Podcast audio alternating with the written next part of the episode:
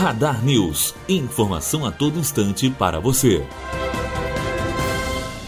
Fiscais do Tribunal Regional Eleitoral do Rio de Janeiro, TRE, lacraram uma gráfica em Piedade, na zona norte do Rio de Janeiro.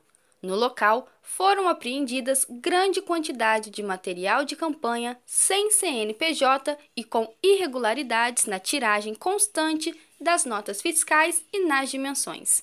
O TRE não informou a qual ou quais candidatos e partidos pertencia o material. O juiz Daniel Vargas, responsável pela fiscalização da propaganda na capital, determinou a intermediação temporária do imóvel. Melissa Paiva, aluna do segundo ano de jornalismo, direto para a Rádio Unifoa. Radar News. Informação a todo instante para você.